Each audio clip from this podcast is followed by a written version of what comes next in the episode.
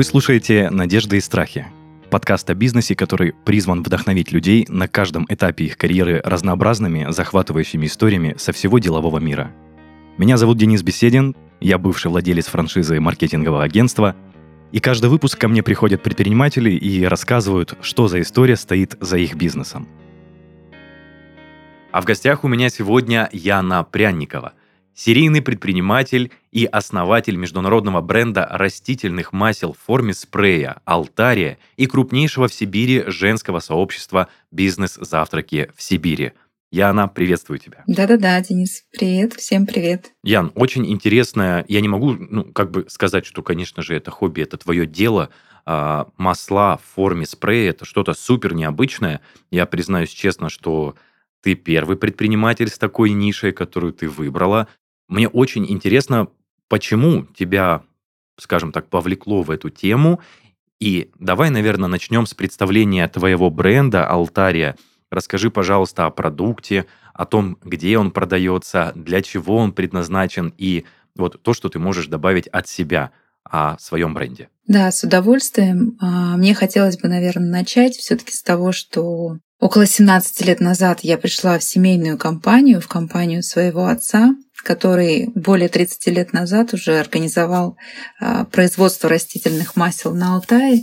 И я пришла, собственно, как маркетолог, как партнер, а, как э, наследник, да, человек, который будет продолжать семейный бизнес, и начала пробовать себя в качестве, как я уже сказала, маркетолога. И, наверное, спустя, ну, не знаю, 5-7 лет я поняла, что мне необходимо бизнесовое образование для того, чтобы научиться, так скажем, разговаривать на одном языке с людьми, с которыми я начала встречаться, работать и так далее. И я пошла учиться в бизнес-школу Сколково.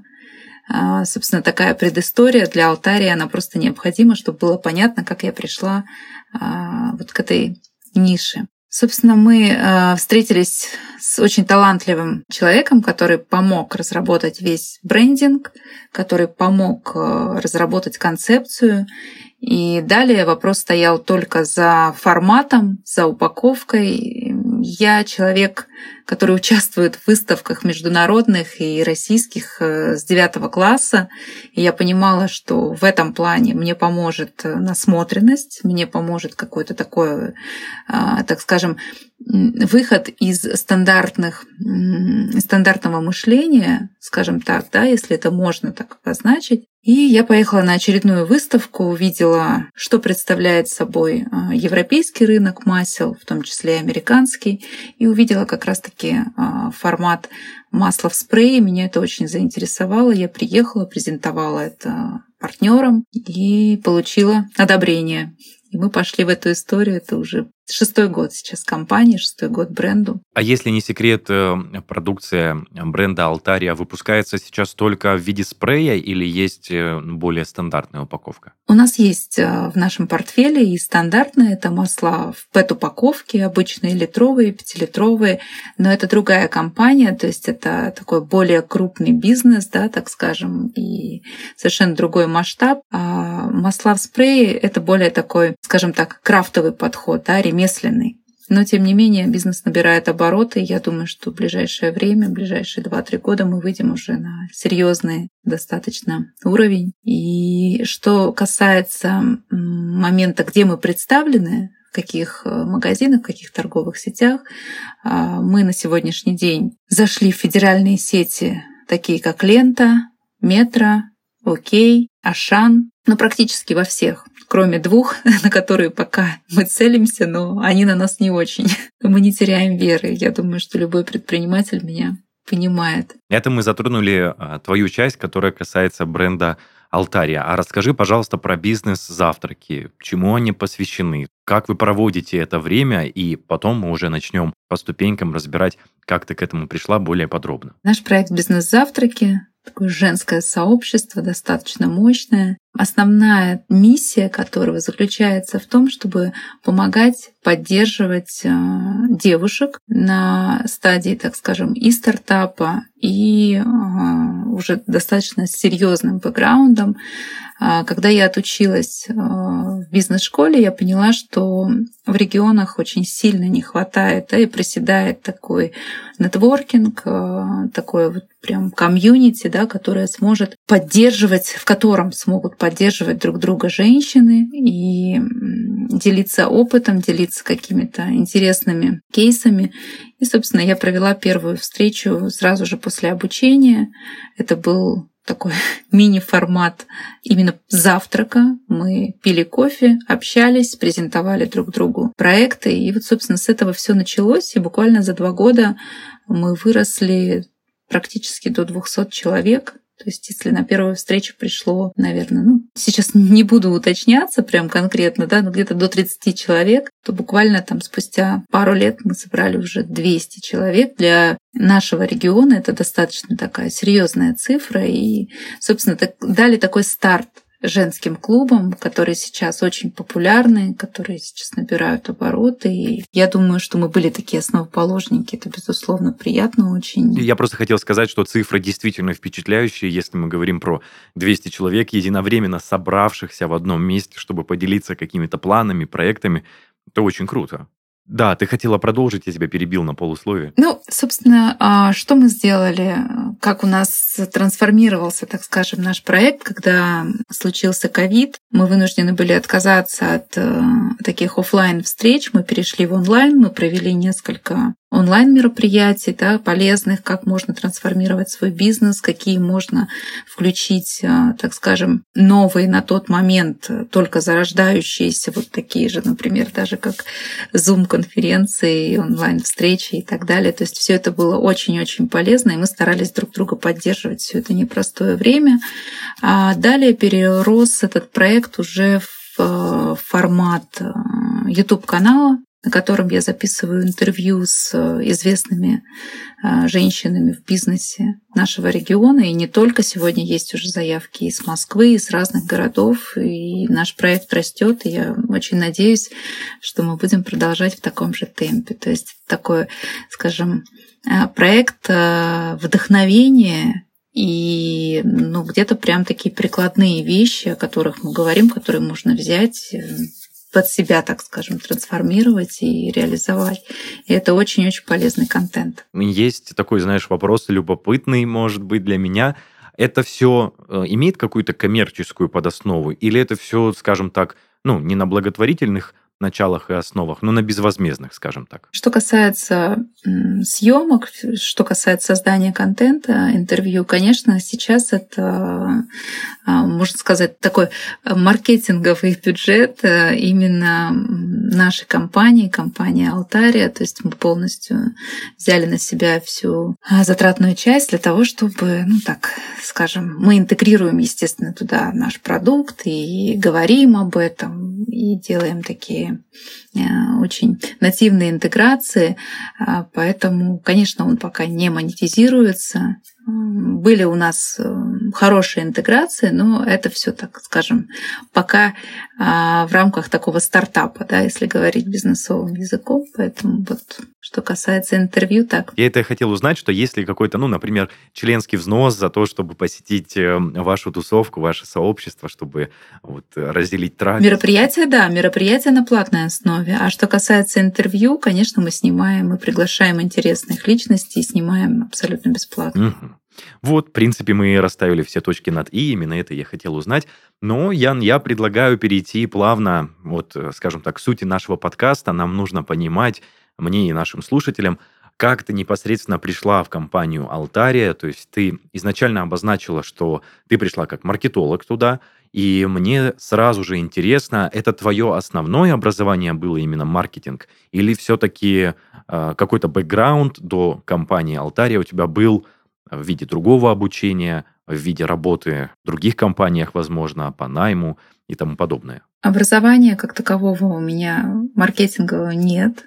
А, я закончила факультет журналистики и пришла работать в компанию своего отца на должность э, закрывать и продажи, и маркетинг. Ну, то есть мне пришлось так стать таким многоруким, многоногим и освоить буквально все сразу же после университета на практике. Но я считаю, что в этом огромное количество плюсов, поэтому буквально там через какой-то период времени только я начала осознавать, понимать, что мне нужно все-таки осваивать именно такие понятные, прикладные вещи, все, что касается бизнеса. Когда ты приходила в компанию отца, ты уже понимала, что э, в скором времени ты станешь совладельцем или партнером полноправным ну, как бы тут еще, да, нужно смотреть. Я так понимаю, что компанией владеет не только одно лицо, не только твой отец или ты, а я так понимаю, есть топ-менеджеры в компании. Какая структура плюс-минус? Конечно, у нас есть топ-менеджмент.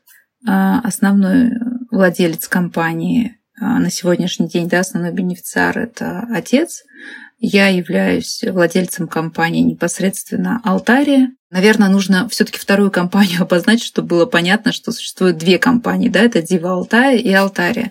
Дива Алтая это, – это крупная такая, достаточно мощная компания. Это второй а, по мощности производитель растительных масел в Сибири. Алтария это, конечно, такой более крафтовый, как я уже говорила, да, такой формат. Ну, стартапом, конечно, мы уже не являемся, мы прошли этот период, но такой, скажем, пока это средний бизнес, в котором я являюсь владельцем в одном лице, так скажем. Но, тем не менее, видишь, очень интересно, я так понимаю, до твоего участия а, в компании Дива Алтая, да, если я не ошибаюсь, ты назвала, ответвление а, алтаря не было еще. Нет, не было. Вот, это достаточно интересный момент, что э, с, при, с твоим приходом в компанию появилось ответвление, и будет здорово об этом поговорить. Расскажи, пожалуйста, как раз о том пути. А ты сказала, что тебе нужно было быть многоручкой, многоножкой, э, чтобы все успевать и везде помогать, скажем так. Как долго этот период продлился и насколько сложно тебе было или наоборот легко? Мне было сложно, потому что журналистика это все-таки более творческая профессия. И я начинала работать, я работала на радио, на телевидении, поэтому пришлось все осваивать в очень таком скоростном режиме, потому как мой папа, он человек эм, достаточно такая масштабная личность, которая всегда говорит о том, что вот либо сейчас, либо никогда. Ну, то есть время не работает на нас. Я, конечно, придерживаюсь немножко другого мнения, но тем не менее на тот момент мне приходилось адаптироваться, потому что компанией управлял все таки он. И вот буквально спустя, наверное, 7-8 лет я поняла, что я хочу пересмотреть свое, свой подход, свое видение именно к бизнес-процессам, к построению даже если это будет продолжение семейной компании, семейного бизнеса, мне хотелось сделать это, так скажем, ну прям существует практика семейных э, компаний во всем мире. И когда я побывала на одном из мероприятий э, «Предприниматель года», где собрались очень известные предприниматели, женщины России, это был достаточно серьезный уровень. Я увидела, что вообще представляет из себя а, бизнес в России. И мы говорили о том, как вообще происходит зарождение именно семейных компаний в нашей стране, мировые практики. Конечно, мне захотелось просто шагнуть, э, не знаю, на, на 100 шагов вперед или на две головы, на три выше того, что есть сегодня, сейчас. Я поняла, что мне нужно идти учиться. Я пошла в Сколково, как я уже сказала ранее. И далее, осознав, что то, что мы создаем сегодня, и ту нишу, которую мы формируем, я имею в виду обычные да, масло подсолнечное, пусть оно достаточно в больших объемах, классно, но это не iPhone, да, это не э, то, из чего можно сделать крутой, классный бренд, известный. И вот так вот постепенно,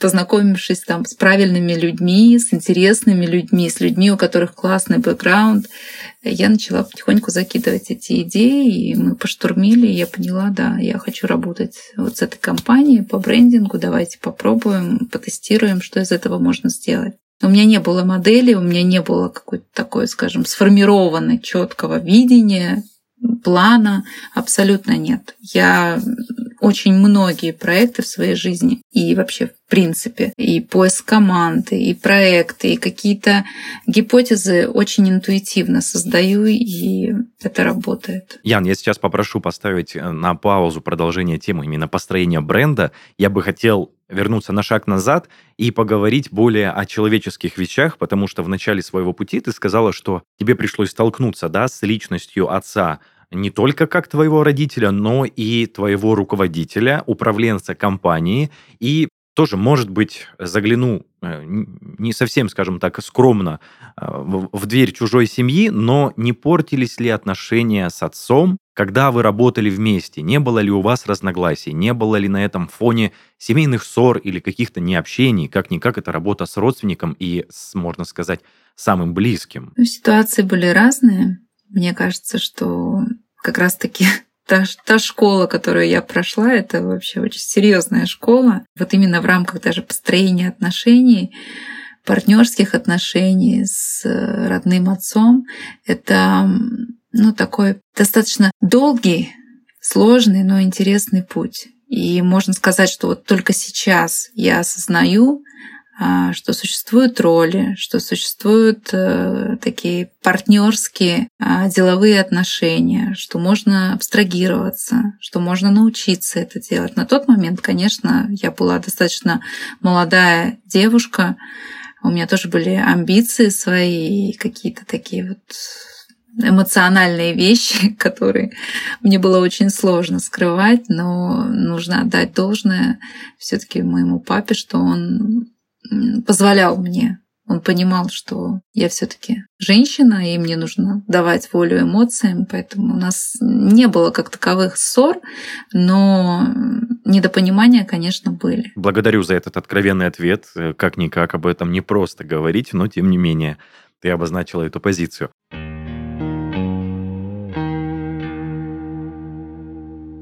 Открывая свое дело, предприниматель сталкивается с множеством трудностей. Запускать бизнес с нуля всегда непросто, но есть и более привлекательная бизнес-модель – франчайзинг. О том, как открыть свое дело по франшизе, мы рассказываем в подкасте «Не на готовенькое». Сейчас у студии Red Barn выходит третий сезон этого подкаста. Мы продолжаем собирать опыт франчайзи из разных сфер. Они расскажут, как выбрать нишу, как запустить свою франшизу и каких ошибок можно избежать. Слушайте подкаст на всех платформах и узнайте обо всех тонкостях франчайзинга.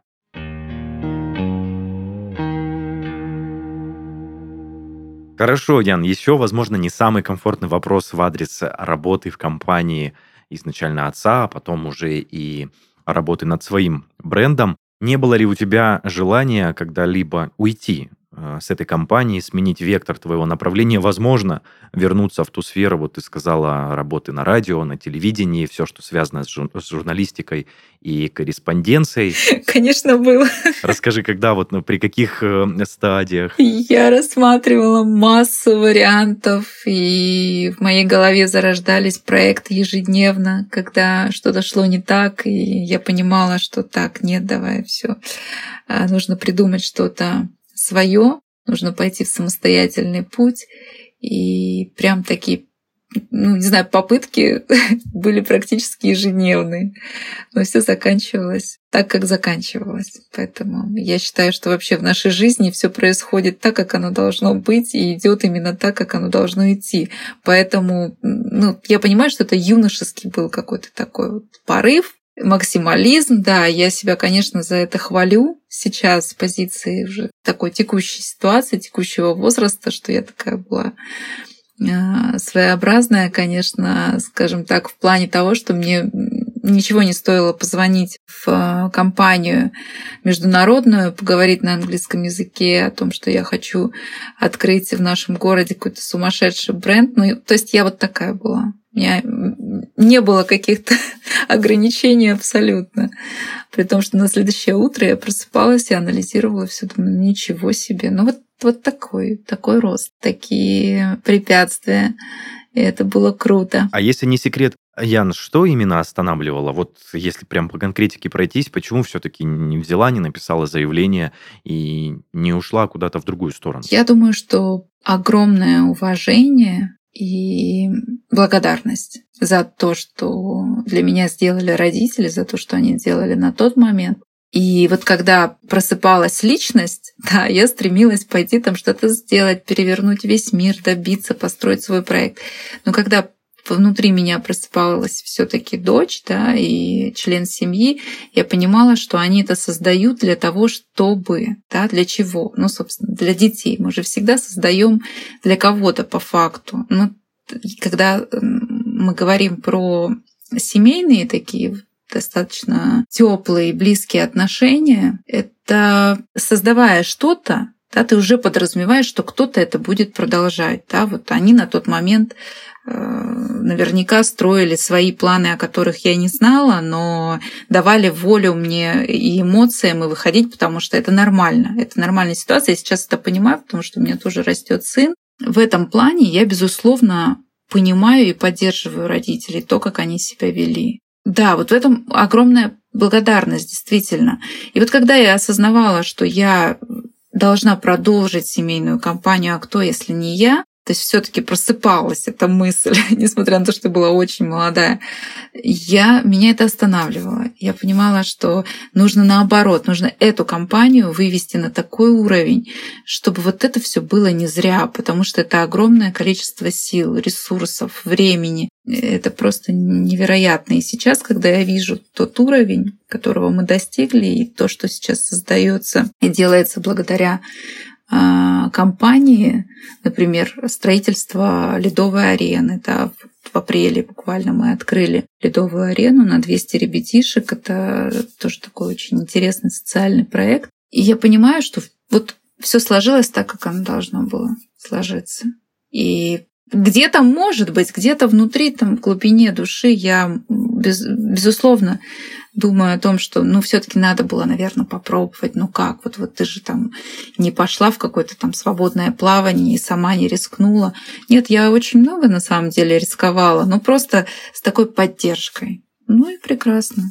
Имеет место быть. Позволь, я приведу пример из своей жизни. Возможно, это не совсем будет корректно, потому что я понимаю, как никто другой, о чем ты говоришь, что это действительно была дань уважения твоим родителям за то, что они создали. И ты сказала слова о том, что как-никак это когда-то перейдет к тебе.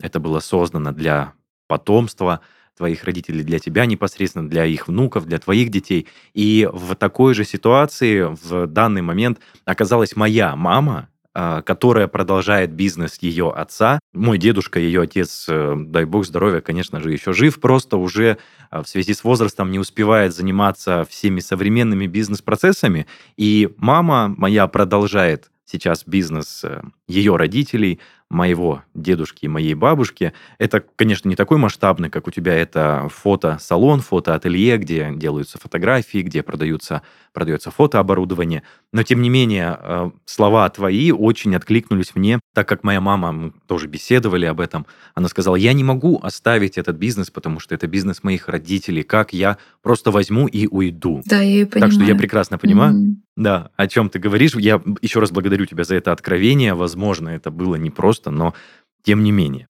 Предлагаю вернуться дальше к обсуждению твоему пути. Мы с тобой остановились на том, что ты ушла учиться бизнес-процессам в Сколково.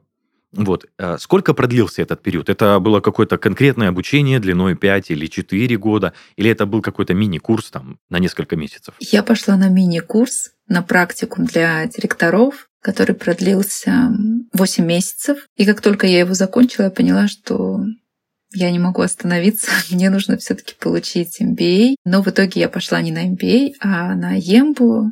Э, это направление именно для собственников бизнеса. И два с половиной года я отучилась еще на этой программе. В пандемию, как раз-таки на начало пандемии нас застала поездка в Америку, где мы должны были отработать наши кейсы американские, пройтись по компаниям, о которых я мечтала все это увидеть, но, к сожалению, пандемия подвела, и а, мы не смогли это сделать. Но вот на данном этапе, на этом этапе именно я закончила обучение, но как раз-таки это получилось где-то в районе четырех лет. Это был очень классный период такой. Тоже задам, возможно, наивный вопрос, э, и тем более, скорее всего, сама на него ответила, сказав, что ты не можешь остановиться в обучении.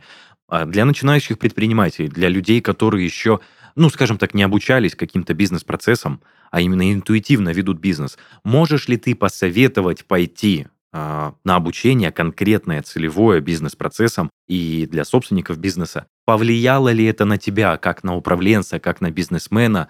а впитала ли ты себя те навыки, о которых никогда не подозревала, научилась ли ты там тому, а, что никогда не умела. В общем, можешь ли ты посоветовать другим обучение бизнес-процессам? Однозначно да. И, наверное, бизнес-процессом это маленькая деталь вообще в трансформации, которая произошла со мной. Та, которая улетела на первый модуль и вернулась с последнего с Ембы, это совершенно другой человек.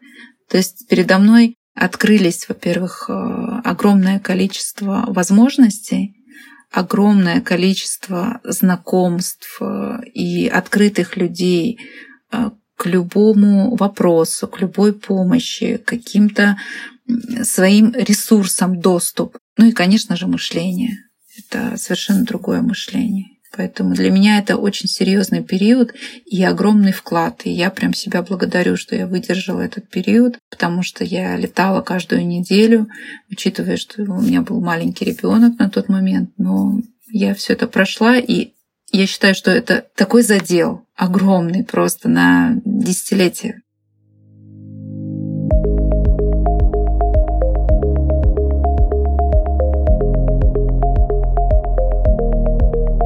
Доброе утро! О погоде на сегодня расскажу вам я, Ивана Такскомова.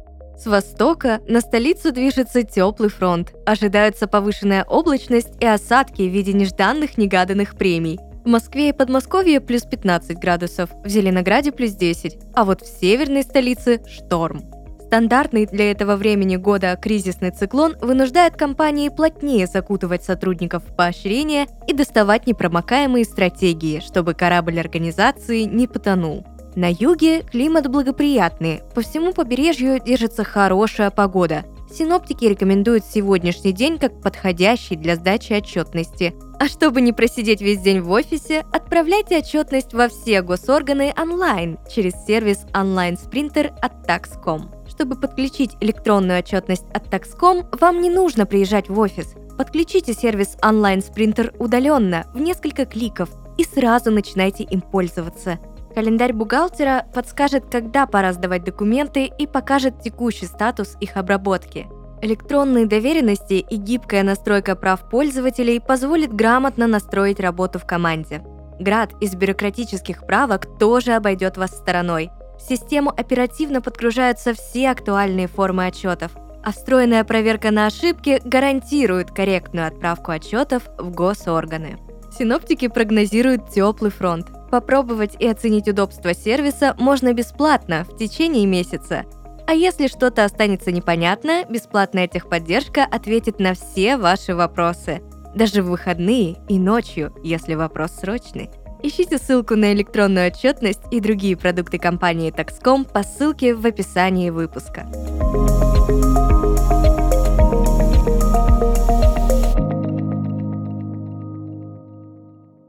Я думаю, что мы плавно подходим к моменту, когда у тебя начали зарождаться мысли, ну, не мысли, а, скажем так, появлялась возможность открыть ответвление компании а, в виде спрея а, растительных масел, потому что ты сказала, что ты посетила выставку, и у тебя именно там возникла идея сделать в России такой бренд. Расскажи об этом периоде, когда ты закончила обучение, что происходило, а, происходил ли рост компании и как, собственно, появилось ответвление компании Алтария. Да, я закончила практикум для директоров, как раз-таки закончился этот курс, и там необходимо было защищать проект. То есть мы создаем определенный проект, и вот, собственно, как там в университетах, очень часто это бывает, да, создаем такой прототип, проект, и окончанием данного курса является защита этого проекта. То есть все очень серьезно, но у меня было два варианта, один из которых э, проект до сих пор я еще не воплотила в жизнь, но он у меня живет, он живет у меня в голове.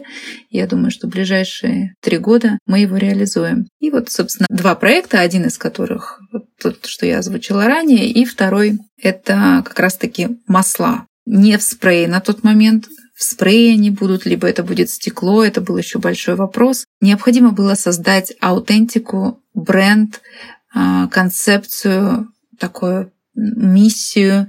И впервые я там начала понимать вообще, что это очень важно в компании вообще, да, философия, миссия, команда, культура. И вот на основе вот того, что я получила там, да, вот этот огромный багаж знаний, мне хотелось это сразу применить, реализовать. И произошла защита в стенах Сколково, и мы с моим одногруппником, как я уже рассказывала, решили, что нам нужно создать визуал. Давай попробуем, давай попробуем. Мы полетели вместе в Горный Алтай. А он проникся, он никогда там не был. Проникся э, культурой, проникся природой, потому что это невероятное место, это очень э, сильное энергетическое место. И, собственно, вернулся в Москву. И вот буквально там через э, месяц они прилетели командой, провели нам шикарную презентацию, на которой мы поняли, у нас абсолютно все есть. Нам очень нравится нейминг, э, все, что они предлагают по визуальной части, но у нас нет упаковки. Потому что ту упаковку, которую предлагали ребята, это очень симпатичные формы бутылок, но стекло. Я принципиально понимала, что я не хочу делать то, что есть сегодня и представлено да, широко на полке. Это неинтересно. Я не смогу удивить, я не смогу не знаю, совершить какую-то трансформацию рынка. А у меня был такой запрос. Просто внутри я понимала, что я хочу сделать какой-то нишевый продукт и развивать, прям отдаться этому процессу на несколько лет, создавать эту нишу. И буквально через месяц я полетела на выставку в Париж, набрала огромное количество буклетов, привезла как обычно, их выгрузила в кабинете. Я не знаю, как это произошло. Вот правда, это какая-то просто магия или фантастика, или что это было.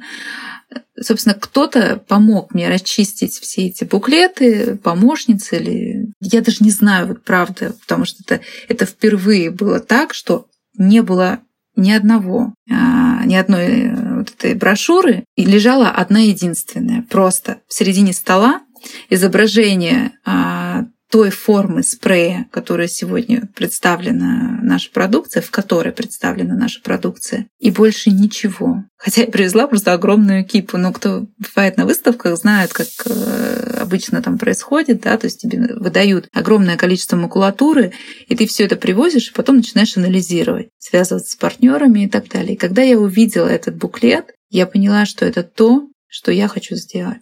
Мы, естественно, начали поиски поставщиков, начали узнавать, где мы можем сделать э, прототип, ну, то есть э, заказать пробную партию именно на производстве у тех, кто уже на данный момент производит данную продукцию, проанализировать.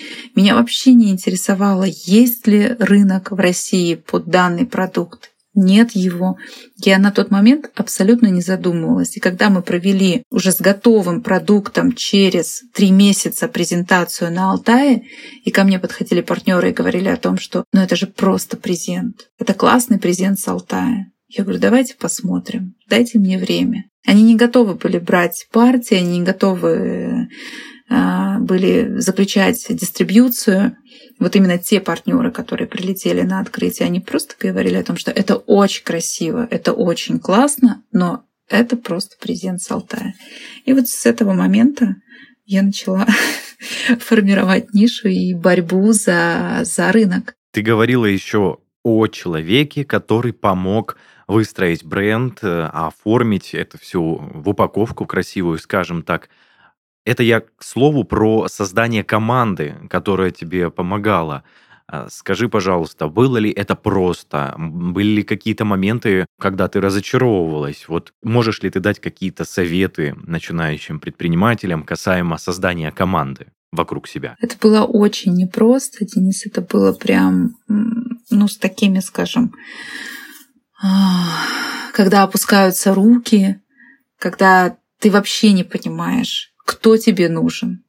Ты вообще не понимаешь, как ты можешь отпустить эту ситуацию и немного выдохнуть, да, отойти, потому что ну, в таком режиме тоже невозможно заниматься. А на тот момент это был как раз такой стартап, да, а в стартапе очень важно удерживать на себе очень многие процессы. Потому что только ты знаешь, только ты видишь, как ты хочешь, чтобы выглядел твой продукт, чтобы его позиционировали определенным образом, чтобы какие клиенты, да, как они ведут, как...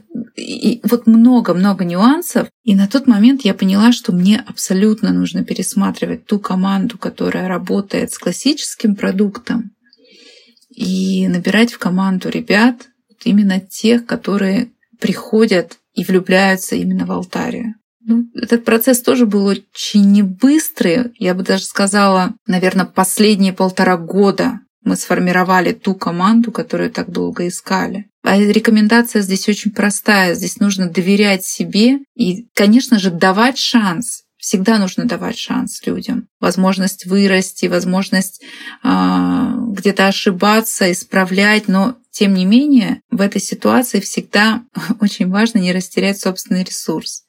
И если ты чувствуешь, что человек, представитель команды, да, твой помощник, он является ну, таким отягощением, да, еще больше, и тебе приходится вкладывать еще и в него, ну, здесь в, это, в этих случаях, конечно, мы расходились. Мы не продолжали наше сотрудничество, и я, наверное, только в управлении поменяла около пяти человек. Это такие основные помощники, которые, грубо говоря, там девушка привезла эту первую партию, прототип продукта, да, который мы отработали после выставки. А далее пришел другой человек где-то ну, в рамках, так скажем, двух лет да, по истечению запуска и так далее. Ну, то есть какие-то периоды сопровождались определенными людьми в команде, и это нормально. Потому как и собственник, и создатель в данном случае я, я осознаю, да, вот на тот момент мне нужны были такие люди. Сейчас мне нужен совершенно другой подход. И я ищу уже более профессиональных, более зрелых людей, людей, которые имеют свое видение, но и определенное отношение к продукту. И вот таким вот образом, ну, это, это как рост.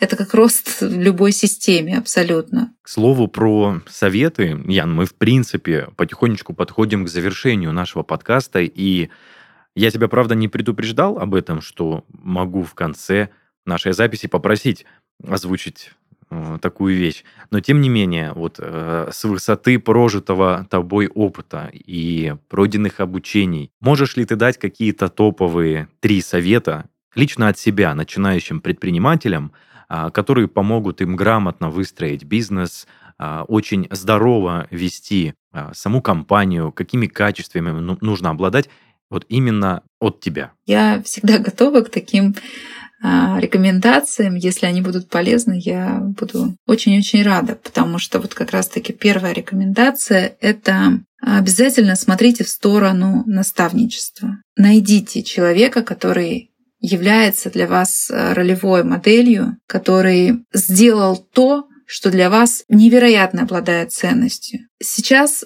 время классное в том плане, что можно написать, можно обратиться даже причем к очень масштабным личностям, да, достаточно таким серьезным предпринимателям, и они готовы работать в наставничестве. Я сама работаю, у меня есть э, буквально опыт вот последних двух месяцев, у меня были две девушки в наставничестве. Сейчас с 1 октября я набираю. Это правда важно. Это дает и развитие предпринимателю, который является наставником, и вам безумный рост, его видение стоит, это просто, это бесценно. Это очень важно. Второй совет — это, конечно, относительно команды. Да? Очень важно развивать команду, быть честной. Это я как сама себе сейчас говорю, ну и как совет, потому как разговаривать очень важно, доносить. Доносить свое видение, свое ощущение, даже если это вот какая-то сумасшедшая история случилась, да, а, к примеру, не знаю, очень сорвали поставки, сорвали контракт и так далее. Собрать в себе всю внутреннюю вот эту энергию и запустить ее не для того, чтобы э, совершить какой-то сумасшедший разряд, да, и вот, не знаю, там, раскидать эмоционально всех, наоборот, донести таким образом, это как урок, да, чтобы это был как урок. Они должны постоянно обучаться на вот этих серьезных провалах. А они бывают у всех в бизнесе, это нормально абсолютно в предпринимательстве. И третий совет, конечно же, ваш ресурс. Сохраняйте внутренний ресурс. Это люди, которые вас окружают, это места, в которые вы любите приезжать, отдыхать. Это очень важно. Об этом очень много тоже сейчас говорят. Кто-то, естественно, может делать, э, грубо говоря, там, повторять опыт кого-то, да, например, и попробовать такой вариант, такой. Но ищите все таки свое, потому что, допустим, вот для меня это, это книги, это правильное окружение, это, естественно, Алтай, мой любимый, потому что там можно уединиться и поговорить внутри с собой, с своими мыслями, все взвесить, куда я иду, в какое направление я иду. И, кстати, в этой части я бы хотела еще добавить работу с коучами, потому что очень важно иногда замериться, где ты. Даже вот это тоже заезженная колесо баланса, но это очень крутой инструмент. Не забывать об этом, потому что когда мы истощаем одну сферу, мы начинаем проседать в остальных тоже. И сто процентов это тоже пройденная мной практика, поэтому рекомендую.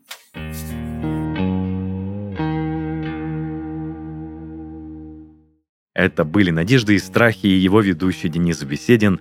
Напомню, что в гостях у меня сегодня была Яна Пряникова, серийный предприниматель и основатель международного бренда растительных масел в форме спрея «Алтария», ну и, конечно же, крупнейшего в Сибири женского сообщества «Бизнес-завтраки в Сибири». Оставляйте комментарии к выпускам в наших группах и пабликах во всех социальных сетях – также заходите слушать и смотреть нас на всех популярных музыкальных платформах и видеохостингах. Ну а если хотите стать гостем нашего подкаста, пишите на почту heysobachkaredbarn.ru.